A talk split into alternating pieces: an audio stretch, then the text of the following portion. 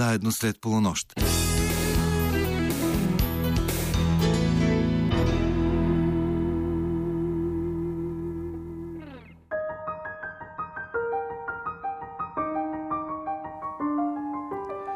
Добра нощ, скъпи слушатели и честит празник! Вие сте на вълните на програма Христо Ботев с предаването Среднощен експрес. Екипът, който ще работи за вас в следващия час и половина включва редакторът Ивайло Стефанов, музикалният редактор Тошо Йосифов и звукорежисьорът Александър Кирев. Аз се казвам Йордан Георгиев и съм щастлив да ви споделя, че наш гост на връх 24 май ще бъде един от най-обичаните съвремени български писатели Захари Карабашлиев. С него ще си поговорим за смисъла и духа на този празник, за силата на думите и на писаното слово, за националните ни постижения в областта на духовното, които би трябвало да ни дават самочувствие и повод за гордост, за романът му Опашката и най-новата му пиеса Талант, която от няколко месеца се играе на театрална сцена, както и за други интересни теми, свързани с неговия личен и професионален свят. Освен това, ще ви предложим новото издание на рубриката Говори, за да те видя, в която младата актриса Яна Божанин ще ви срещне с своята колежка Кристина Верославова. Желаем ви приятни минути, останете с нас от тук до 2 часа.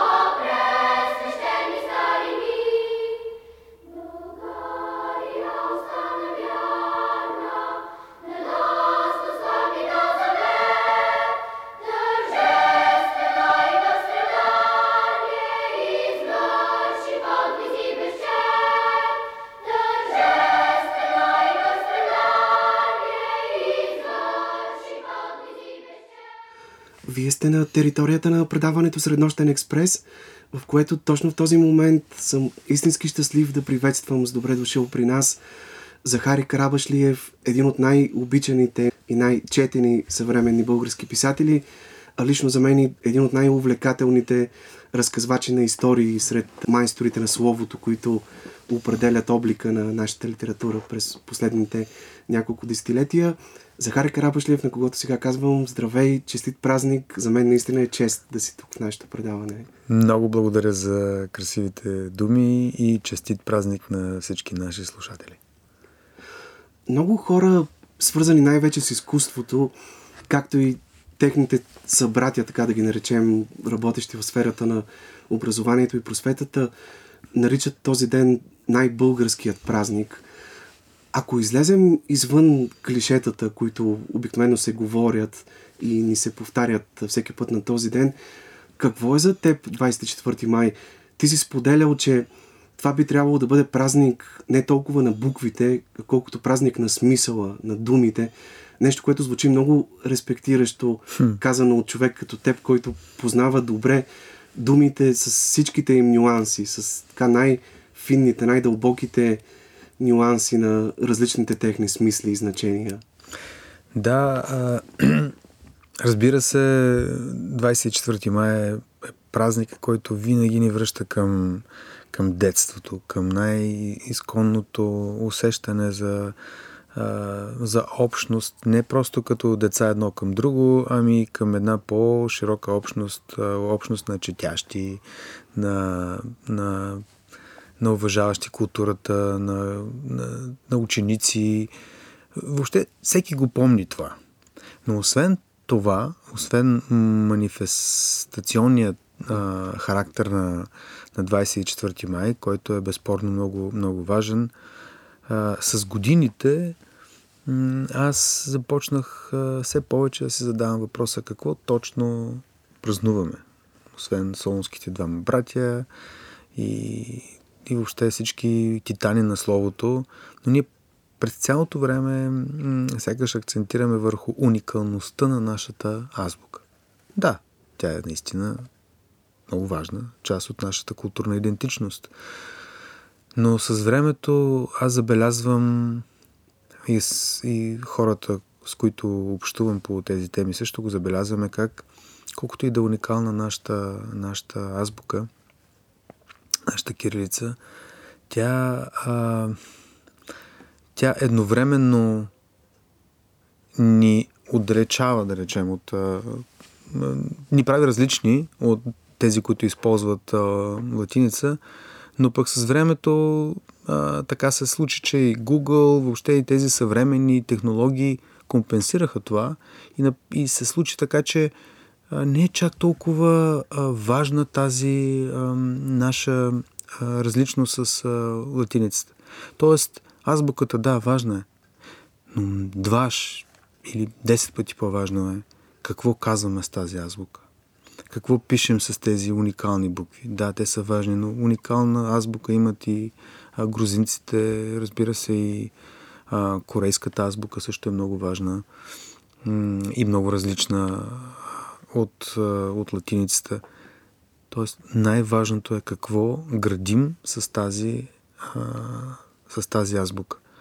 Давам, с думите. Да, с думите. И така най-простата аналогия би била следната.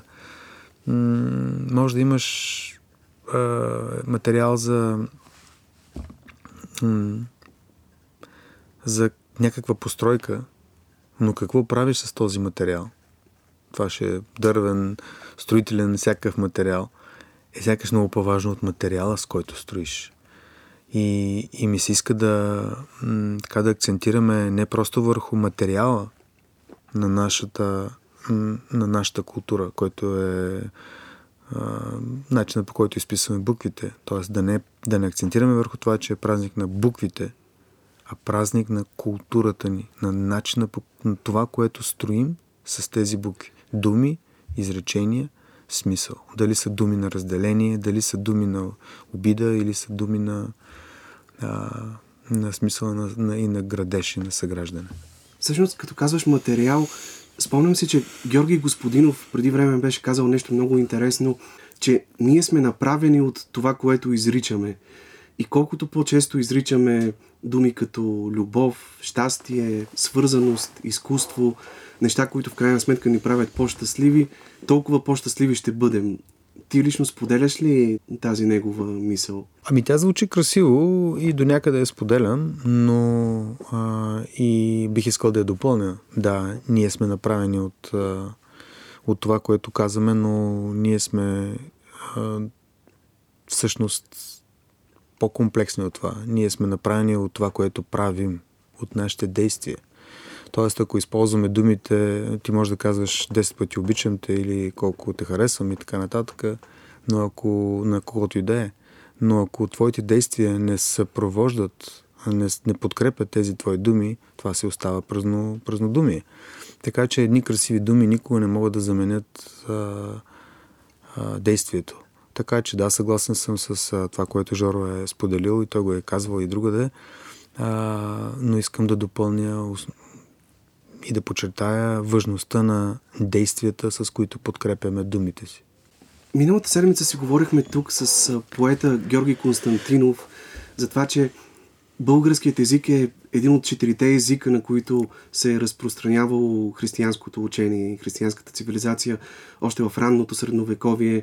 Не случайно братята Кирил и Методий са провъзгласени за закрилници на Европа от папа Иоанн да, Павел II. Това, тази висока духовност, която сме пренесли през вековете, би трябвало да бъде израз на едно много високо наше национално самочувствие. Имаме ли го обаче това национално самочувствие? Даваме ли си достатъчно сметка колко важен е този наш принос за християнска Европа?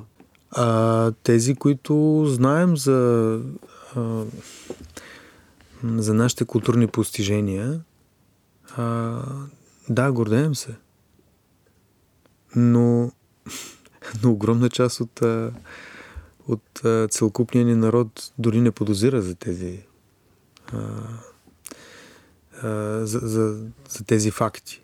Или пък ги е забравил, или са минали през ушите му, през, така през него, не ги, е, не ги е възприял напълно. И у него остава така едно празно как да кажа, е, 24 май, много сме горди, имаме уникална азбука и толкова. Ама не е така. Докато се стигне до тази азбука, докато се стигне до, до там, че тя да бъде утвърдена, наложена, да бъде приета, това е огромен процес, колосален държавнически процес, в който ти приемаш нещо, което обединява разно, разнопосочни интереси, по това време племени, кланови, всякакви, разбира се, за да унифицираш, за да сплу, сплотиш този материал, за който и споменахме малко по-горе, в а, едно общество. Всъщност, може ли да бъде повод за гордост и това, че ние сме единственият народ, заедно с корейците, може би и арменците, които знаем кой ни е написал азбуката. Тоест, нашите азбуки хм. имат авторско право, така да се каже.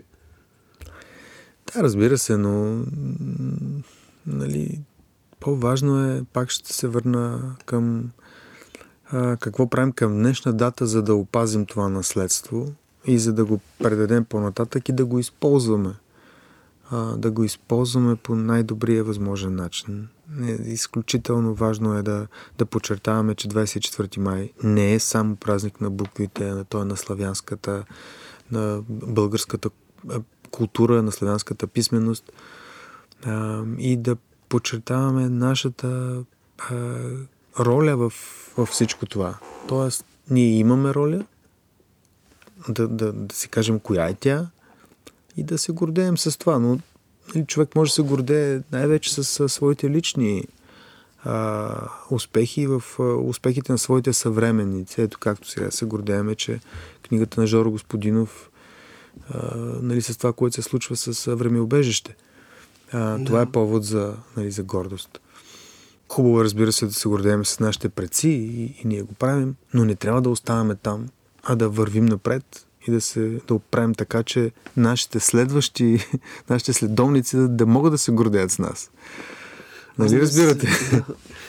Днес така много си мислех за тази строфа на Стоян Михайловски. Напред народността не пада там, гдето знанието живее. Има ли нужда от възраждане българския дух?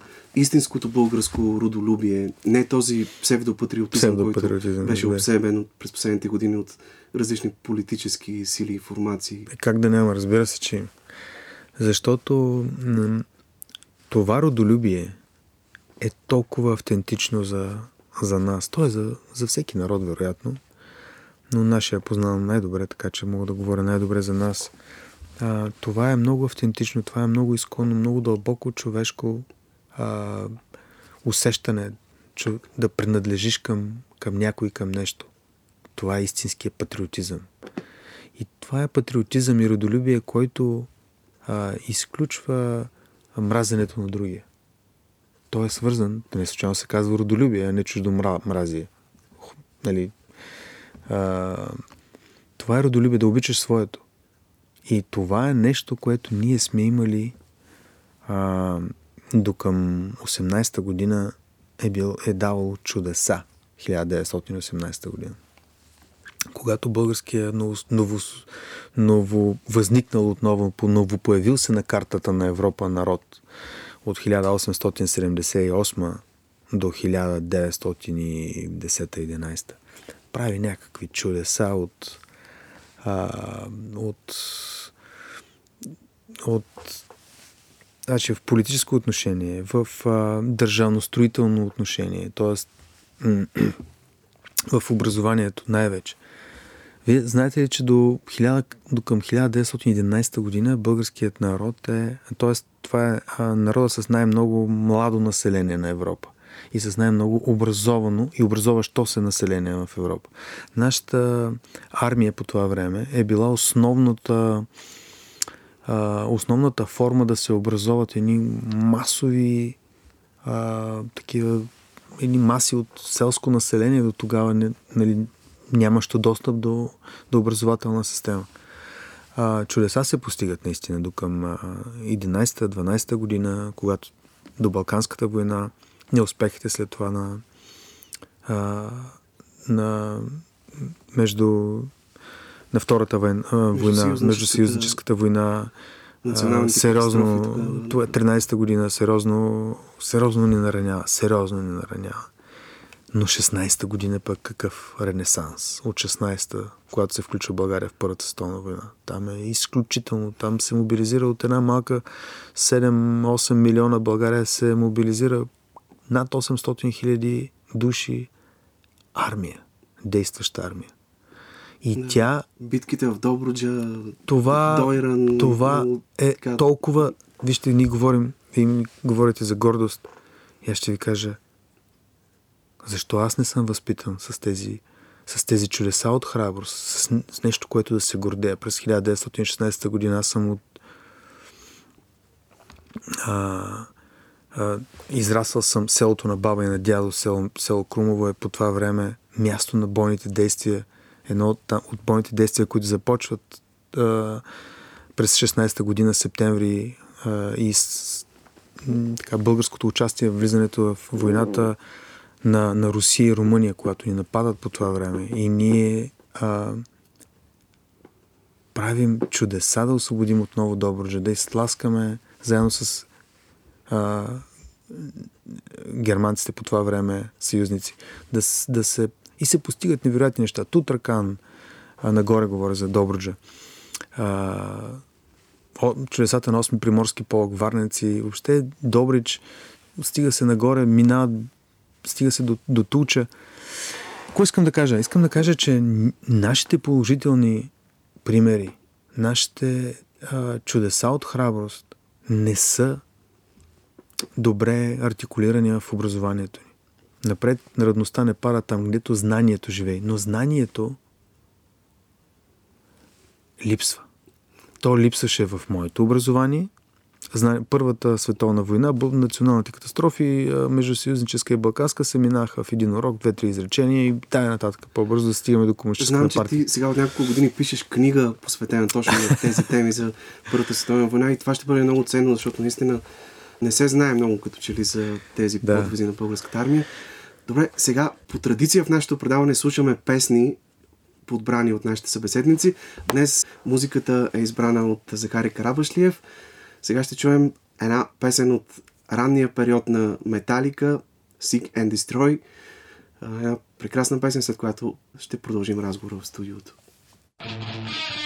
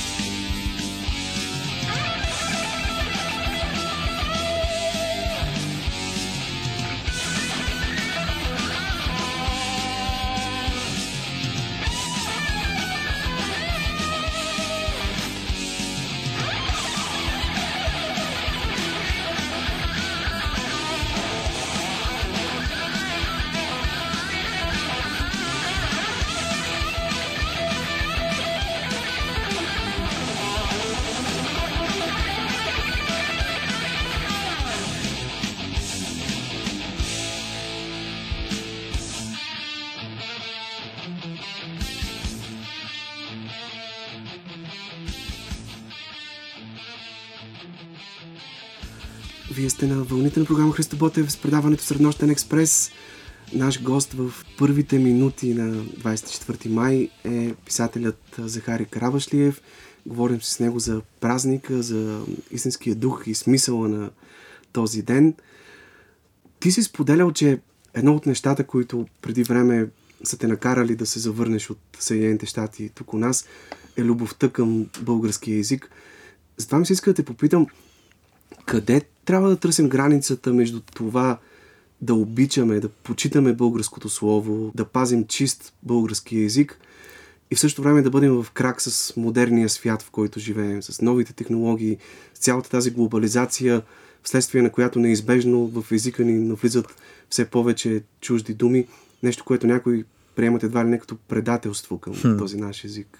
А, ами искам малко повече дисциплина в езиковото ни общуване. А, всеки е, разбира се, изкушен да, да използва по-лесното. И вместо да каже да използва българска дума, да използва чужда. Някои от, терминолог... някои от термините влизат вече директно като чуждици. И вече ние някак хубаво е лично да пазим тази лична дисциплина.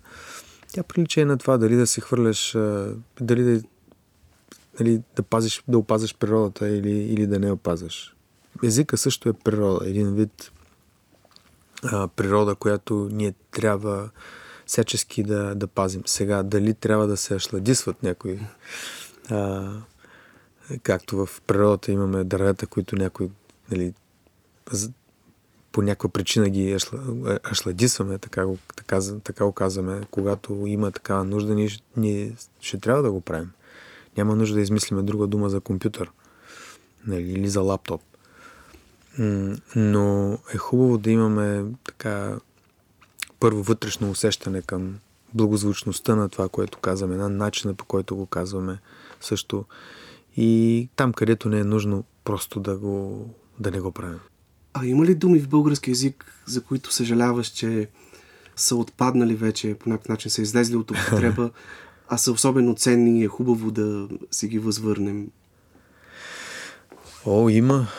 Има много, но виж, не, не, не, не бях се подготвил за този въпрос. Щях да изкарам сигурно голяма голяма торба с, с такива думи, особено сега, докато минавам през всякакви документи, а, свързани с този период около Първата световна война и когато чета дневници на на, на войници от различни части на, на страната. Боже, какви интересни думи. Има, между другото, много интересни думи от Шоплука, шопски, които са страхотно богатство. Правя си една таблица да ги и записвам ги и после търся най-близкия им аналог сега. В следващото предаване ще ти ще ти дам някои, някои, някои примери. А има ли думи, за които смяташ, че са изпразнени от съдържание днес? Еми, това със сигурност. А, м- изпразнени от съдържание. Ми, то, за съжаление, като кажеш на, на, на, на някого сто пъти обичам те от сутрин обед вечер по, по 20 пъти, ти вече започваш да го изчерпваш от съдържание, защото охото свиква с това.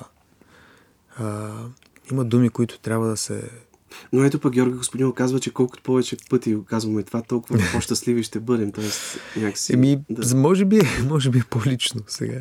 Да. А, хубаво е. Наистина е хубаво да, да използваме хубавите, добрите думи, а, но отново пак да не ги оставяме на само себе си, да не ги изчерпваме, да не ги изтъркваме от, от, от употреба.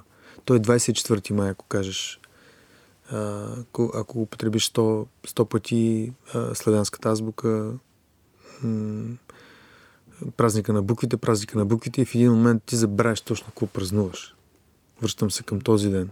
Празника на буквите, какво точно най- празнуваш. Всъщност, може би на този ден така е подходящо да напомним за нещо много важно.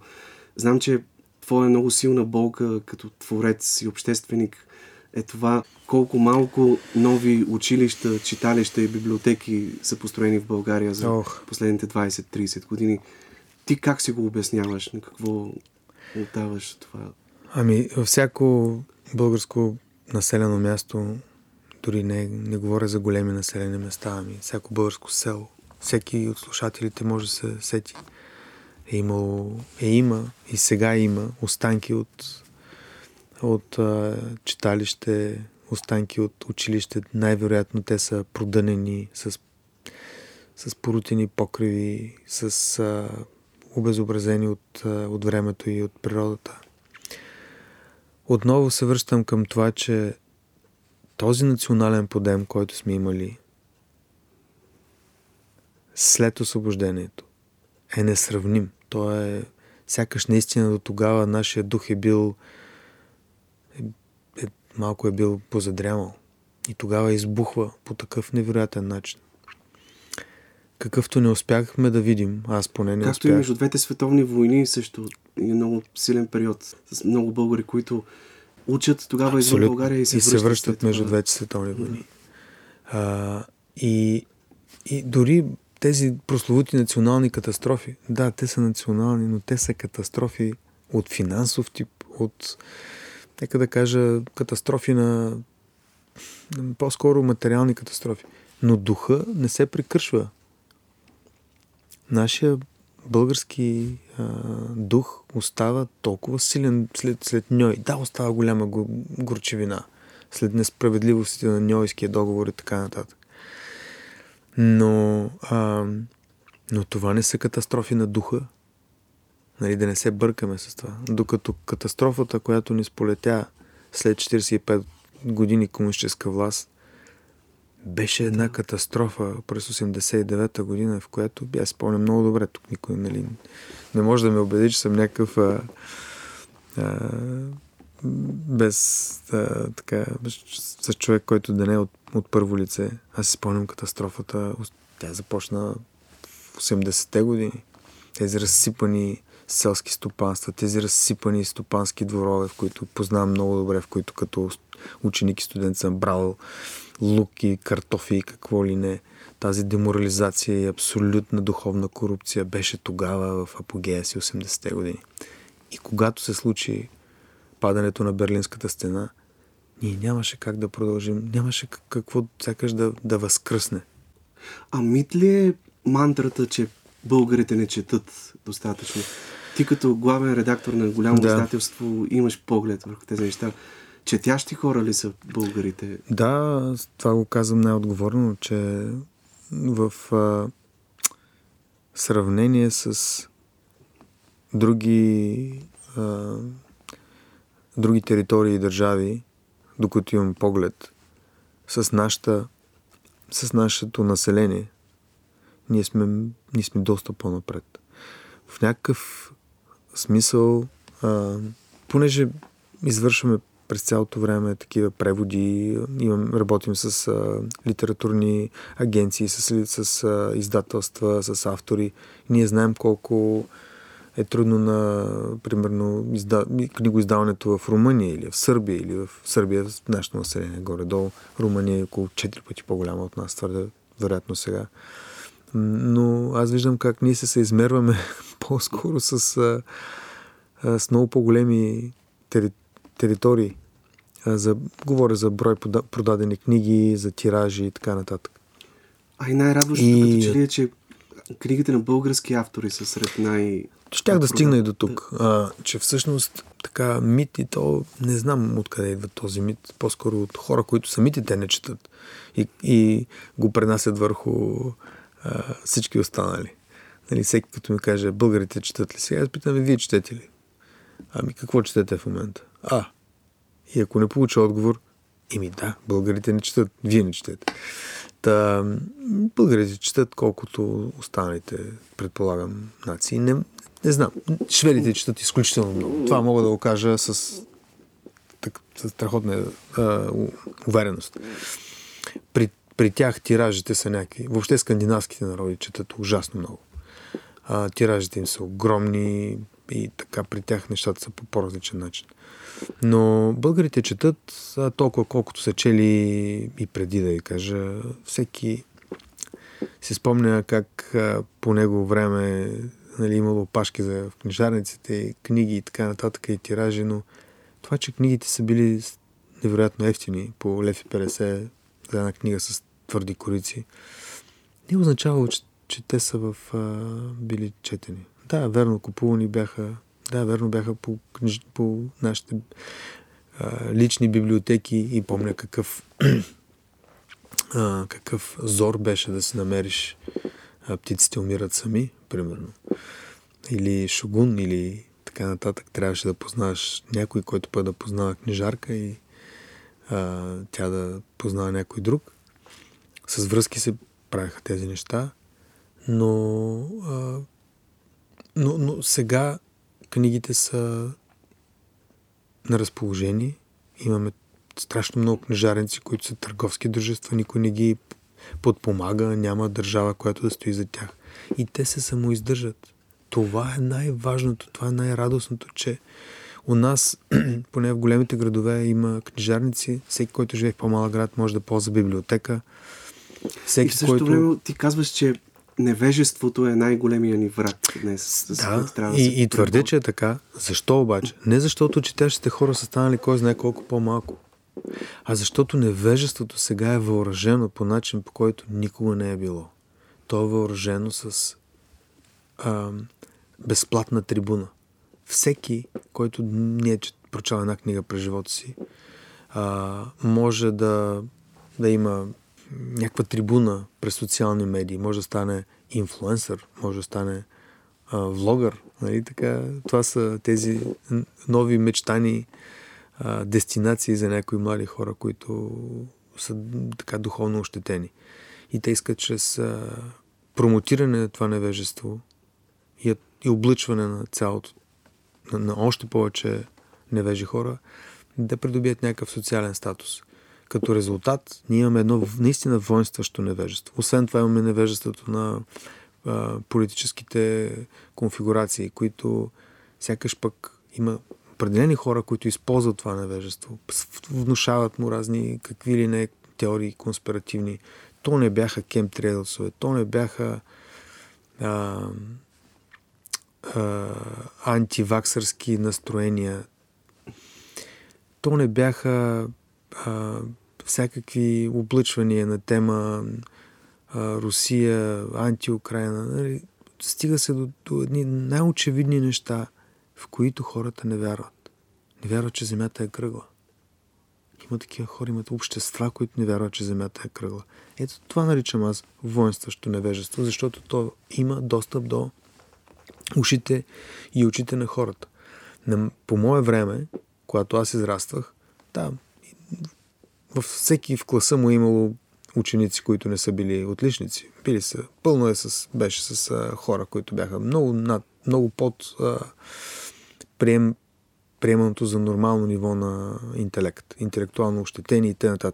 Но те не бяха с достъп до национални медии, те не бяха с достъп до радио, до телевизия, нямаше компютри, нямаше интернет, който да прави тяхното невежество толкова видимо, толкова натрапчиво за всички нас.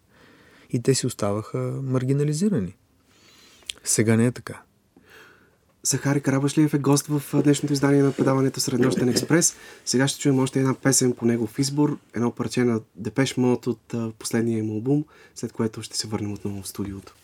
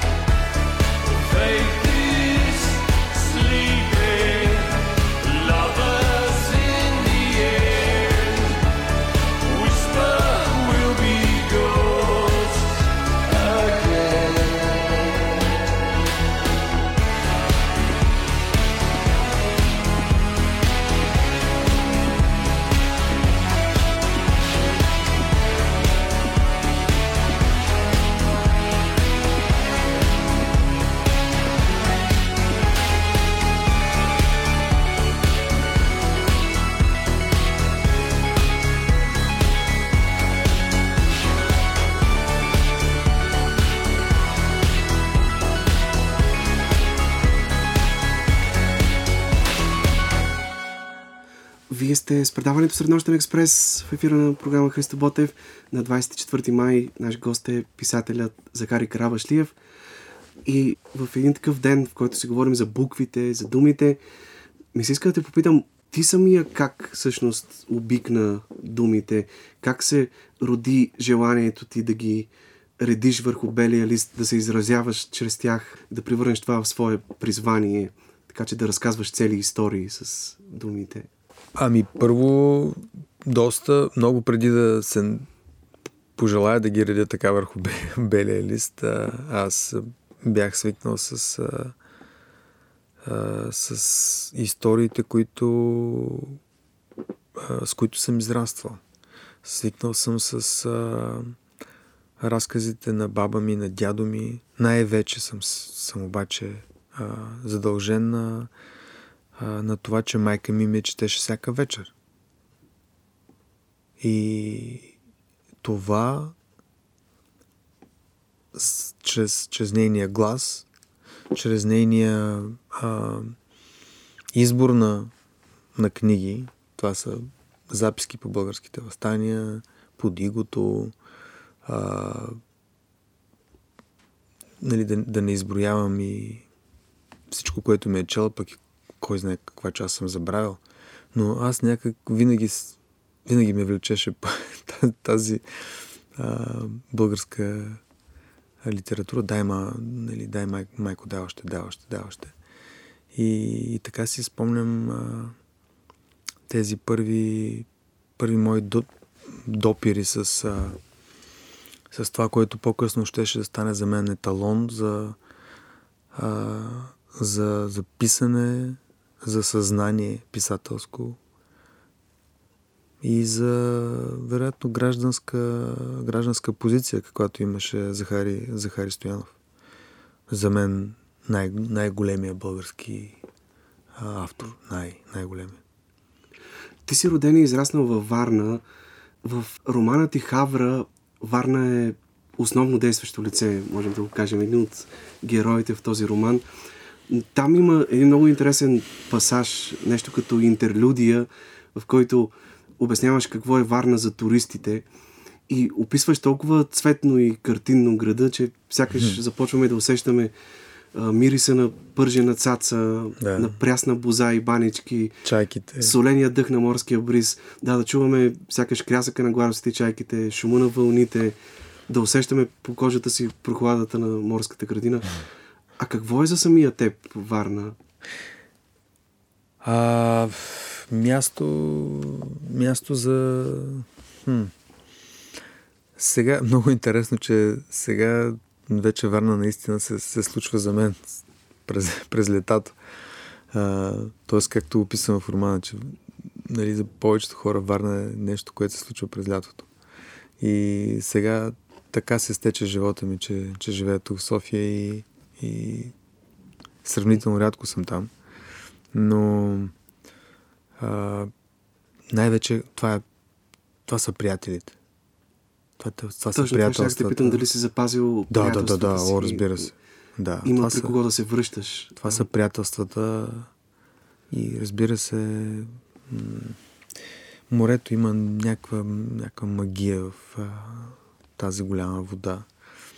Наскоро с а, един приятел, той пък, за разлика от мен, стар варненец, с поколения са израствали там. А, той каза, «Ме, знаеш ли, Захари, аз винаги съм вярвал, че Варна е, а, е някак, винаги е била свързана със света. Тя винаги е била а, международен град. Защо? Заради морето. Той има излъз навсякъде. Не можеш да го затвориш. Не е с граница, която... Не е било граница, която да охраняват а, кучета и, и митничари, войничета, както беше по, по мое време. Тоест, Варна психологически ти дава една отвореност към света. И, и в интерес на истината е било така. Скоро бяхме с а, дъщерите ми в а, а, и, с, и съпругата ми в а, Истанбул. И първата вечер точно влизаме в, в града, стигнахме до хотела, хотел до самото море. Оставихме се багажа, излязохме и навън е тъмно вече, вечер е, морето се плиска. И норчета дъщ, дъщеря ми каза, о, тате, на мен ми замириса на Варна. и аз казвам ми, да, тате, ако хванеш това, ако се качим на лодка и тръгнем по това море нагоре, нагоре, нагоре, нагоре и ще стигнем до Варна. О, така ли? И беше много щастливо от това. И казва, че Варна е град пълен с истории, една недостатъчно експлуатирана златна мина от страна на писателите и хората на словото. Той всеки град си е пълен с, с истории и е наш ангажимент сякаш на, на съвременните автори да ги, да ги търсим, да ги, да ги израваме. То не е ангажимент, то е привилегия и богатство, че голяма част от тези истории са останали неразказани. Това, което това, от което ни е лиши тоталитаризма, е наистина свободното търсене на изразяване на, на интересни, а, увлекателни сюжети. Кой може да си представи, че, м- че в, в, примерно, ако не ти е разказана някаква история, свързана с твой, твоите пра-пра-родители, ако не знаеш, ако не се гордееш от това, че пра-пра-дядо ти е воювал, да речем, в Първата световна война, че е направил това и това и това, ако това не е разказано в семейството, голяма част не беше, не беше окоръжавано, защото голяма част от хората бяха ам, по, по един или по друг начин репресирани след 9 септември. Моето семейство поне от двете страни е било такова. И, и ти си лишен от тези истории. Твоите родители, моите поне, са, по някакъв начин са ни предпазвали, нали, да не ни разказват за, за баби и дядовци, прабаби и прадядовци и така нататък. Ние си ги помним и си ги познаваме, но те мълчаха за това, това свое минало. и за да ни предпазят, за да не бъдем поставени в опасност, а, да не бъдем лишени от едно от друго, да не бъдем а, по, макар и по много по-мек начин на заклеймявани. Та, докато, примерно, в англоязична а, среда, в каквато съм имал възможност да живея много години в Съединените щати, историите на история за Втората световна война или за Първата световна война или за какъвто и да е успех или провал, винаги минават през семейството.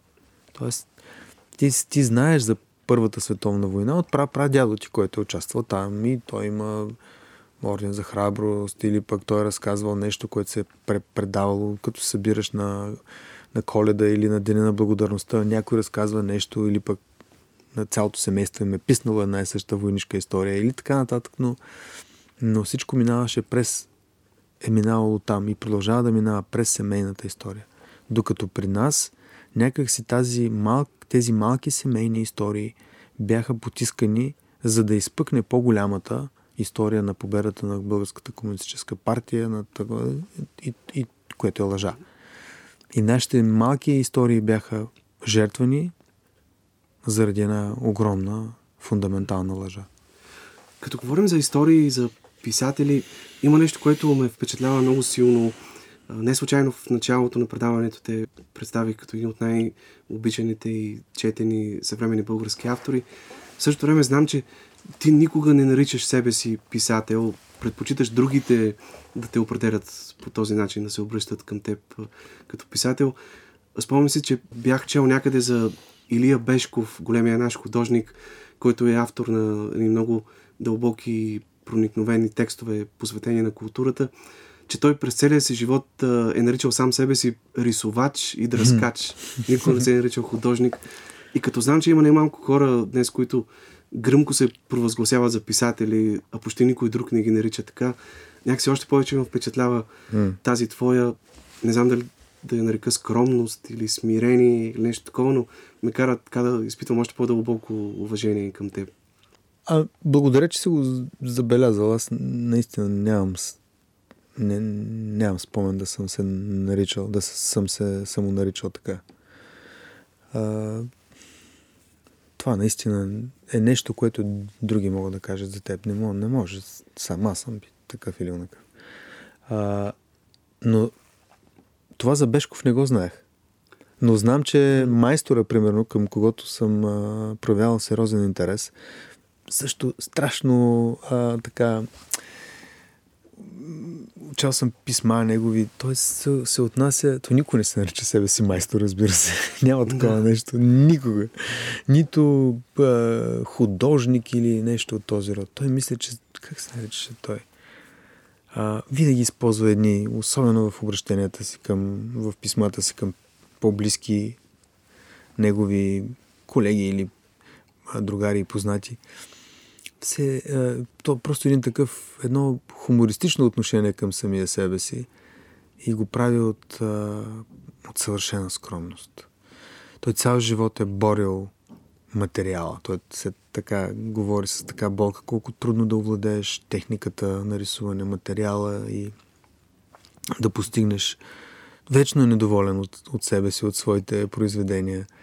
Един от а, е, гениите, на които е раждала тази земя, майстора, а, е, е такъв подобен. А понеже твоите книги винаги са много различни една от друга, да. до каква степен те отразяват а, начина по който ти самия се променяш като човек? В Хавра един от героите ти казва, че има чувството, че животът му се преобръща на всеки 7 години, се променя по някакъв начин. И си спомням, че на времето Леон Даниел, един от големите наши театрални режисьори, обичаше да казва, че добрият режисьор на всеки 7 години е хубаво да сменя изразните си средства, да сменя идеите си и да придобива нови майсторлъци, както той обичаше да казва. Май, че хубаво го е казва. Доколко това се отнася и за писането? Ами, отнася се и сега, като се замисля, скоро наближава поредна седмица в моя живот. А, живота ми а, моят личен живот, а не този на героя ми, наистина следва една такава парадигма на 7 години да се, да се променя. а, като също и, и, и писането ми по някакъв начин. Но истината е, че човешкото тяло за много по-малко време сменя всяка своя клетка. Всяка своя... Тоест на молекулярно ниво ние сме тотално различни. Материално ние се променяме изцяло. А едновременно с това оставаме същите. Как става това? С нашата памет, с нашата духовност, с нашите морални и всякакви други принципи, с нашето мислене, нашата, нашите спомени. И когато тази, тази материална обвивка, в която, която, която задържа нашата душа, се променя, да, вероятно и част от нашата душа също се променя. Дали малко, дали много, зависи от а, характера. Но аз обичам да, да променям. Тоест, не обичам да играя по очакванията на, на хората. Да, знам, че може, може би ще загубя някакви читатели. Да, знам, че може би ще разочаровам някой, който си е мислил, че аз винаги ще пиша както съм писал в една си книга или в другата или в третата, но аз вярвам, че ангажимента на, на Твореца е да придобива нови майсторлъци, както каза Леон Даниел. И, и да се предизвикам, да се самопредизвиквам. Просто искам да съм различен. На мен трябва да ми е интересно по дяволите, не само на, на читателя. Процесът е нещо, което носи със себе си а, свои предизвикателства, т.е. процеса на писане. И ако процеса на писане ти е забавен, ти е приятно да пишеш нещо, ами то прозира и по-късно в четенето. Добре, сега ще чуем една българска песен по избор на Захари Крабашлиев, групата ФСБ с песента пак ще се прегърнем, след което ще се върнем за още няколко минути в студиото с нашия гост. Мен ми стига, ти си тук, имаш още моето рамо, стига ми, че без звук пак се прегръщаме.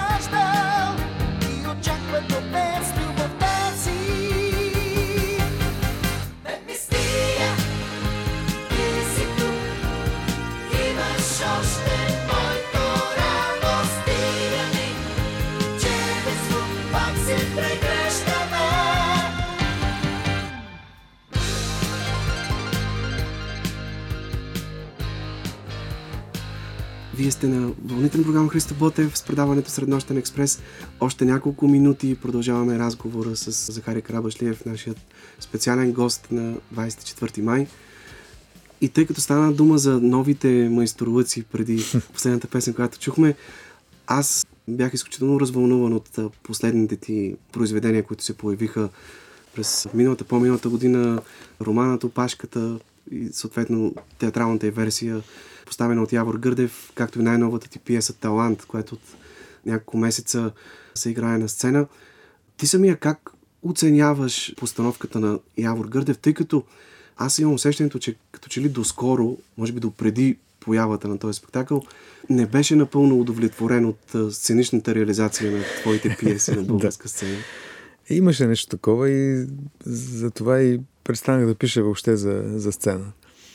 Може би към 2009-10 година си казах, а, това няма, но ти, ти влагаш толкова много от себе си и когато както и да е.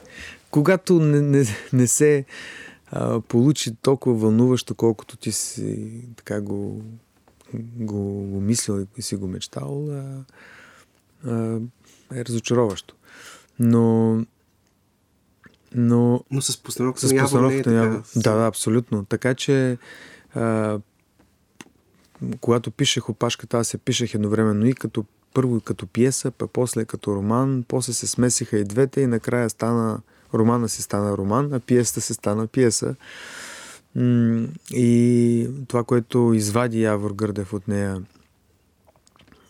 тази политическа линия, той из, изнесе по един особено решителен начин, ми хареса много. Но по-важното е, на мен дали ще ми хареса нещо, по-важното е на зрителите да им хареса. Аз Тоест спомням, те да се почувстват развълнувани. Когато гледах спектакъла при гостуването му тук в Народния театър, да.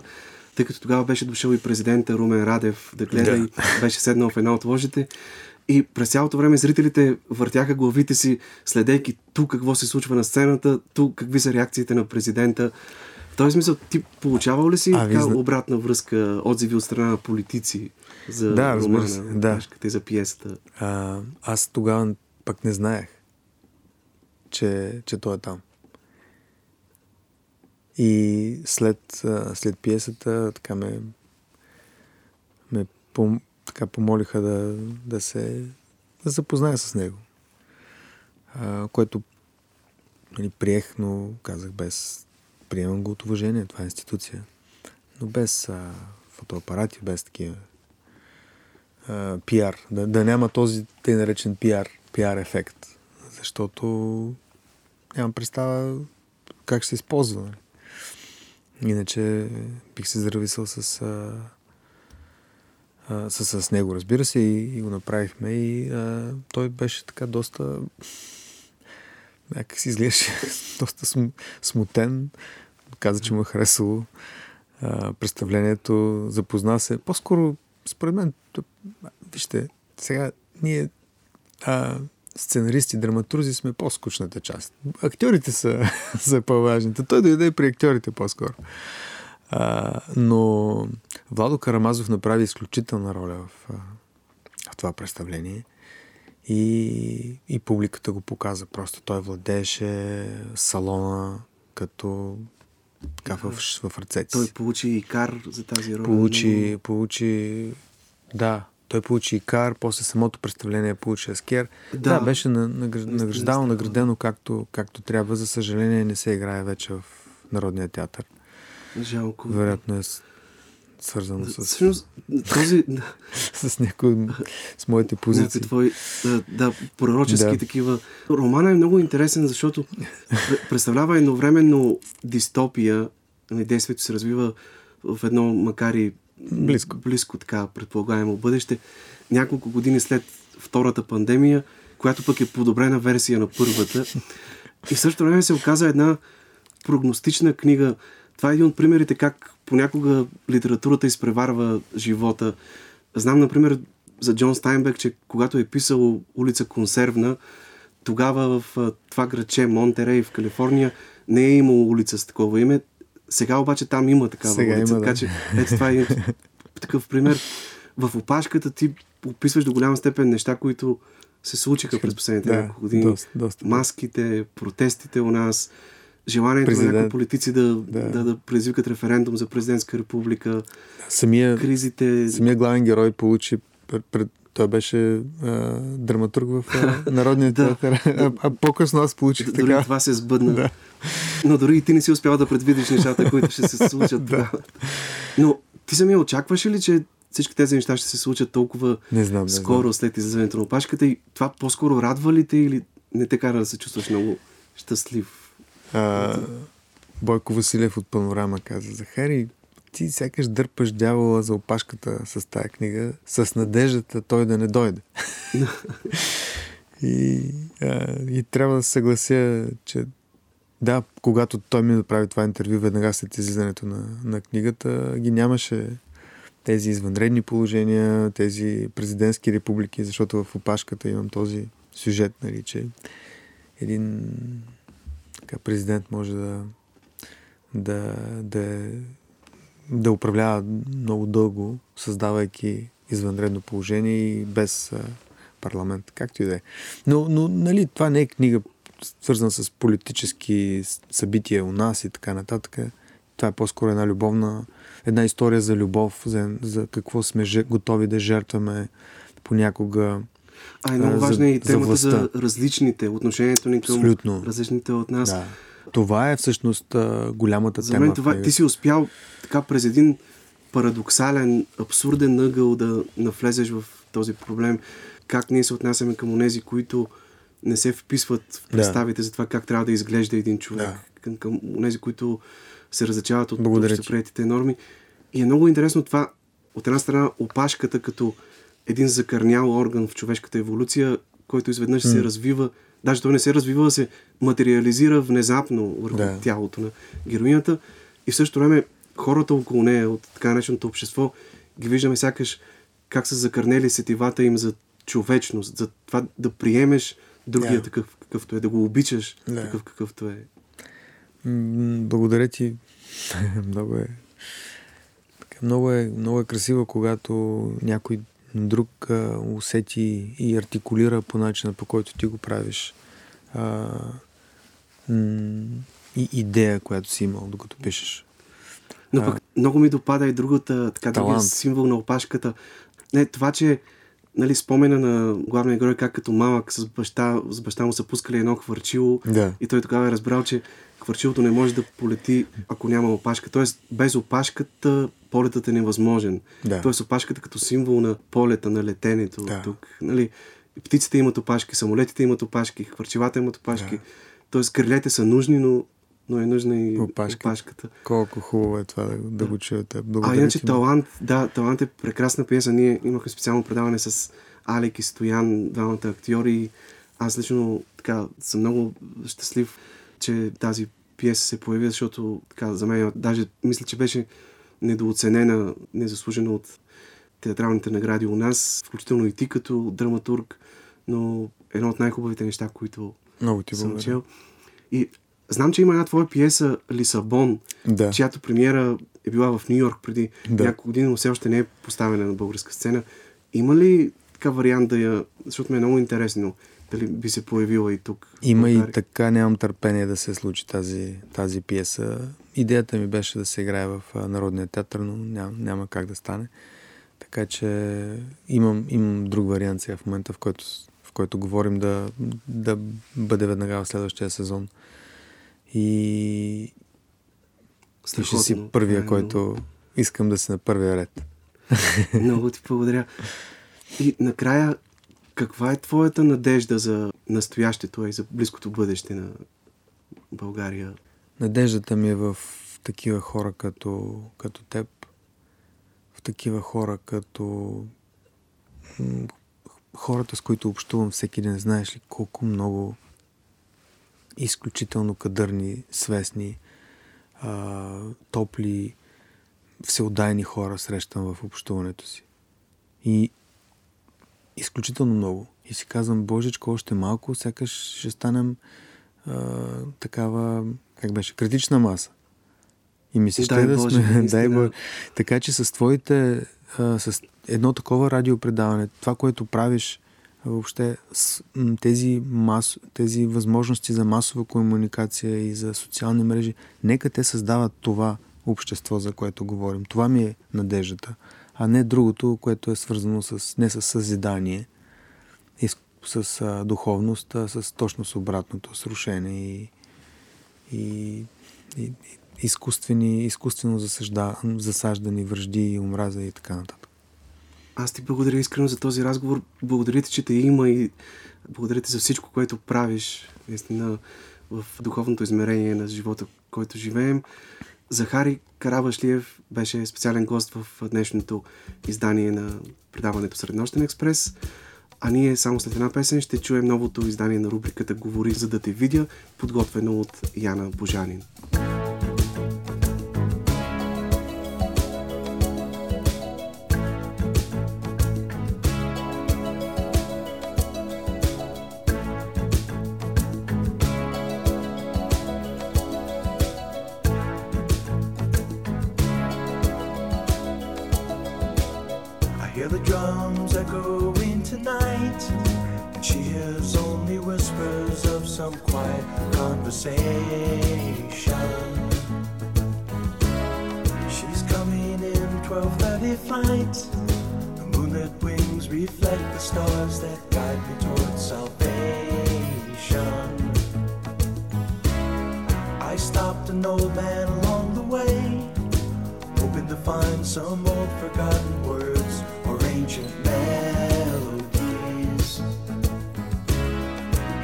to me as if to say, Hurry, boy, it's waiting there for you.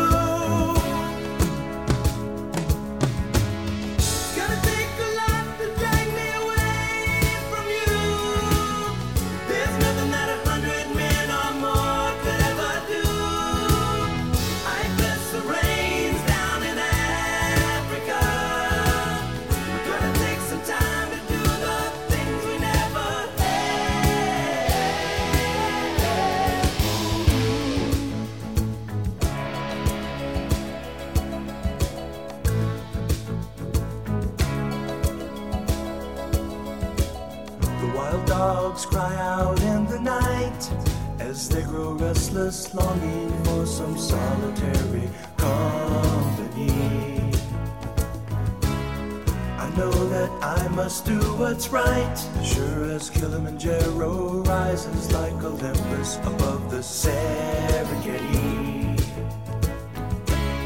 I seek to cure what's deep inside, frightened of this thing that I've become.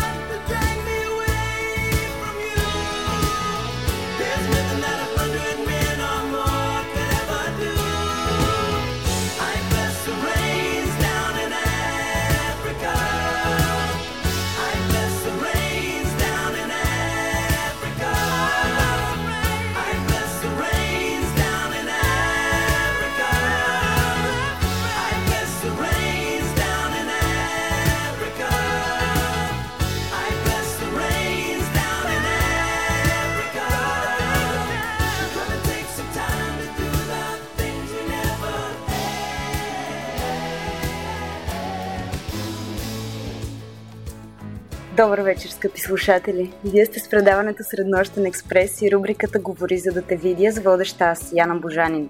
Днешният гост най-вероятно ви е познат с ролите си в сериала Татковци, където играе Яна и в сериала Вина, където е Марта, но тя се занимава и с много други неща, за които днес ще ми бъде интересно да си поговорим.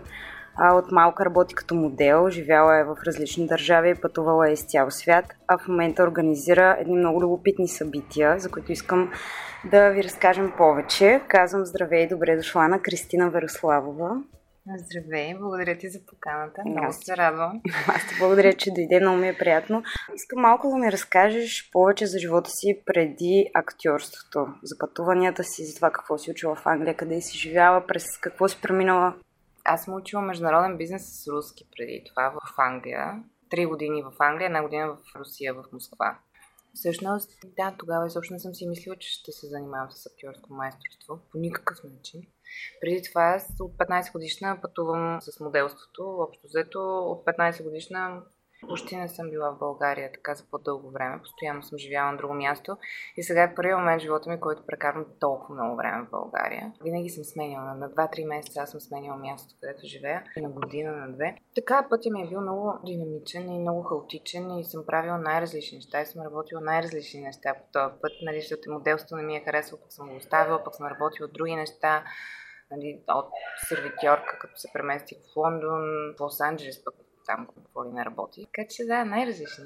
Да разкажеш изобщо как тръгна за Лос-Анджелес, как започна. Случи се от хора, които срещах в живота си по-скоро. Аз нямах съзнателен избор, искам да съм актриса.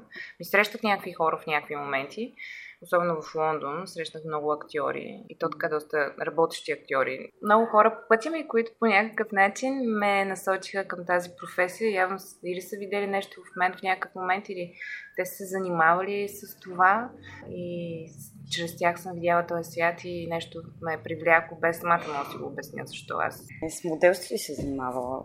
Да, обаче аз обаче... не считам, че то някога е имало общо с актьорското майсторство mm-hmm. в главата ми. То първо, че не ми е харесвало първо, аз никога не съм го харесвала, спирала съм, аз и затова започна да уча.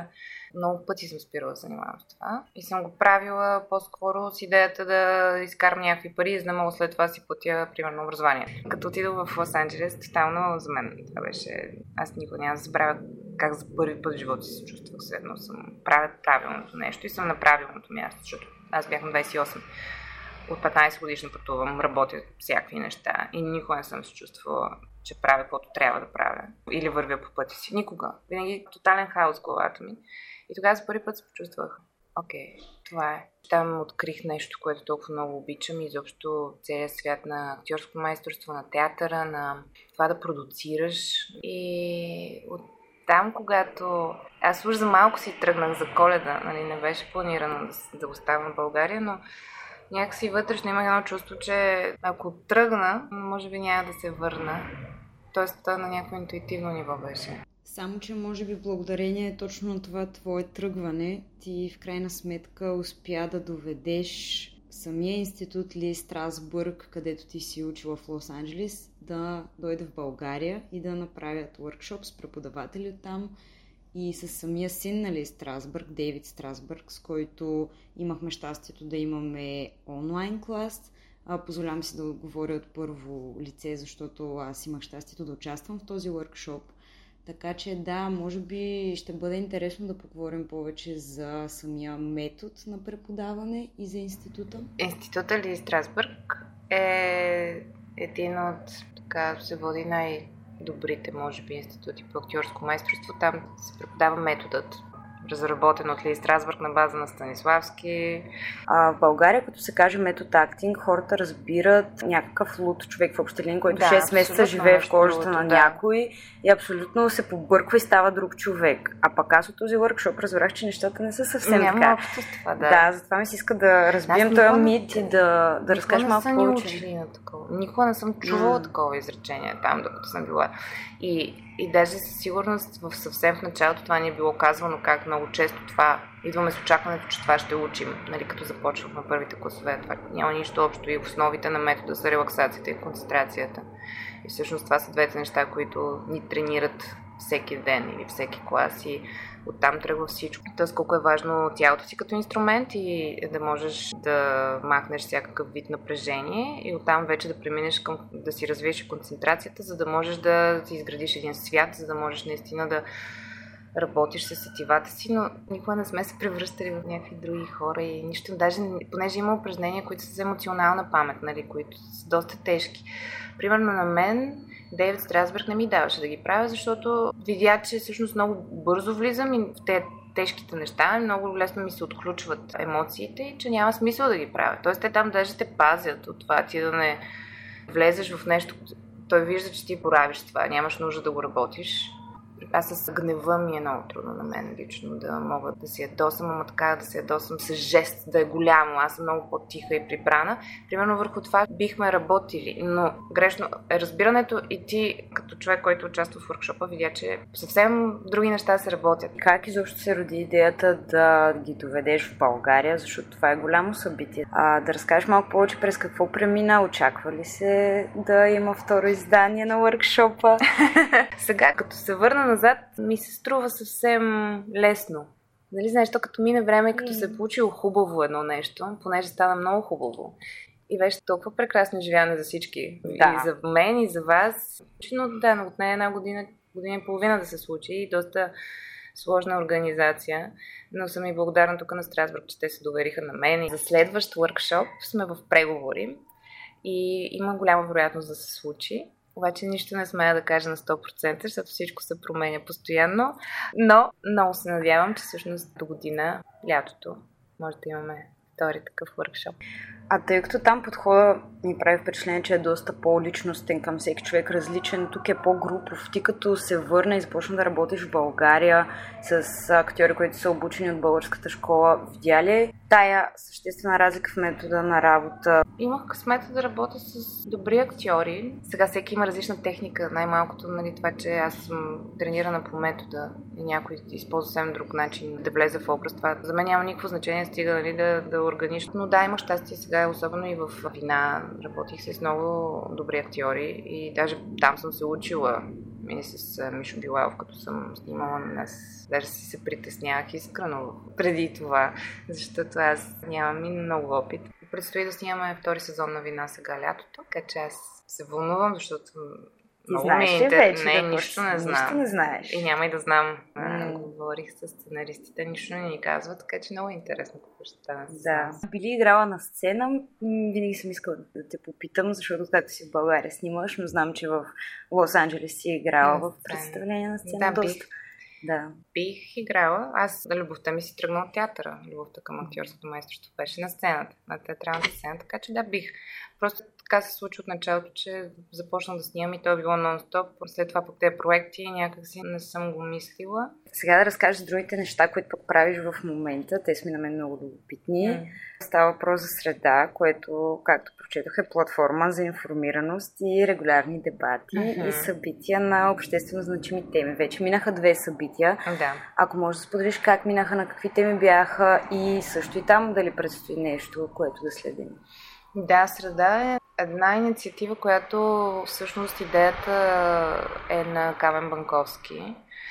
И се включихме в основния екип аз и още една много интересна дама Ирина. Та ние тримата така го задвижихме в началото, като целта беше да се повиши обективната информация, критичното мислене, да дадем пример чрез тези дебати че всъщност е много важно хората да се изслушват и да имат и двете гледни точки преди да формират мнение. Защото и в личните ни взаимоотношения, нали, генерално навсякъде ние си смятаме, че си знаем най-добре, без повечето пъти даже да имаме, нямаме ни най-малка идея всъщност за другата страна какво се случва. Но ние вече имаме мнение. Та една от причините аз да се включа към среда беше точно тази, че е много важно да чуваме двете гледни точки, за да решим каквото и да е. Първият дебат беше на тема дали България е готова за еврозоната с Танас Пеканов и Лачезар Богданов като дебатьори. Втората тема много актуална в момента за изкуствения интелект и дали е възможност или заплаха за креативността. Всъщност публиката избира темата. На място, да, ние им предлагаме няколко опции. Това, което избраха хората беше лог културата, което за хората, които не знаят какво означава, Лок културата е свързана с всички либерални радикални движения, тип LGBTQ, MeToo, Black Lives Matter, този тип култура, което на моменти е много близко и до cancel културата. Интересна тема и нейното да. място в обществото на тази култура всъщност. И така предстои да уточним конкретно тема, дебатьори, дата, все още не мога да ги обявя, но трябва да е юни месец. Другото събитие, което ти организира и предизвикателство, което мина съвсем наскоро. Да. Да, там как протекоха нещата, как се справиха децата, защото разбрах, че то е за по-млади. За младежи, между за младеж. 15-18 годишна възраст. Да. О, беше много хубаво. Аз, като организирах workshop някак си усетих, че се чувствам много добре и много щастлива, когато правя нещо за някой друг или създам възможност за някой друг. И затова се насочих към такива проекти и предизвикателството, макар и по-малък от Страсбург, нали, но е провокирано от тази идея моя и това желание в Бургас, защото в Бургас има по-малко възможности или всъщност е готино да създаваме такива за децата там. Те бяха толкова развълнувани и направо жадни за че някой отива им говори за нещо, което искат да правят, дава им задачи. Две седмици няма да спим, няма само с това ще говорим. Бяха супер щастливи. И трябваше да заснемат късометражен филм за 24 часа. Засичахме ги как бягат напред-назад така тъчат, притесняват се. Беше яко. И се справиха всички, заснеха филмче. Подкрепено е естествено от Община Бургас. Пак им благодаря и от НФЦ. Имаше голяма награда, която беше случая за победителя. 1000 лева от Билки. И на тях и благодаря. Да. Да, на всички, които подкрепят такива проекти, защото са много важни. Точно това ще ми е следващия въпрос. Как се случва цялата организация и защо какво би посъветвала други хора, които искат да се занимават с това, да организират, понеже ти така доста активно и много добре според мен се справяш. За мен винаги тръгва от място на любов. Нещо, което искам да създам и винаги от някакво такова чувство на искам да дам. Но това тези специфични проекти, те са и такива, нали оттам тръгва и след това вече търся варианти как да се случи. За щастие и въркшопа на Страсбург, който беше подкрепен от общината, фон култура. Но пътя е такъв дълъг. Обикновено, поне за сега при мен, е с общините го правя аз. И също и на Ники Мотевчев искам да благодаря, защото изредих общините, но Васники и той също беше част от предизвикателството много голяма. И с него си работим заедно. Така сме се умели да се сработим. А какви са най-честите трудности, които можеш да срещнеш? Знаеш, в момента най-изнервящото нещо е това, което се случва в държавата. Нямам бюджет, да речем. И не може да се получи финансиране заради нещо такова. И всъщност той проект е минал, обаче финансирането не е получено. Така че тези неща, чисто административни, които могат да ми попречат. Иначе идеи, желания има и от двете страни. И хората искат такива неща и аз искам да ги правя. Просто, може би, финансирането е най-трудното да, за, да се осъществи. Ако притежаваш само думите, само единствено словото, какво ще кажеш на хората, за да те видят? Нали знаеш, на залез, като блести водата да. в морето. Не мога да ти го опиша. Като блести водата или като блести снега от слънцето. Mm-hmm. Това е твоето усещане. Да. Много ти благодаря, Криси, за това интервю. Благодаря ти, аз и теб искам да те поздравя за това, което правиш. На хората пожелаваме спокойна нощ и говорете, за да ви виждат. Уважаеми слушатели, това беше всичко от нас за днешното издание на предаването Среднощен експрес. От мен Йордан Георгиев и от името на екипа, с който работихме за вас през последния час и половина, ви пожелаваме лека нощ, светъл 24 май и до следващата сряда след полунощ.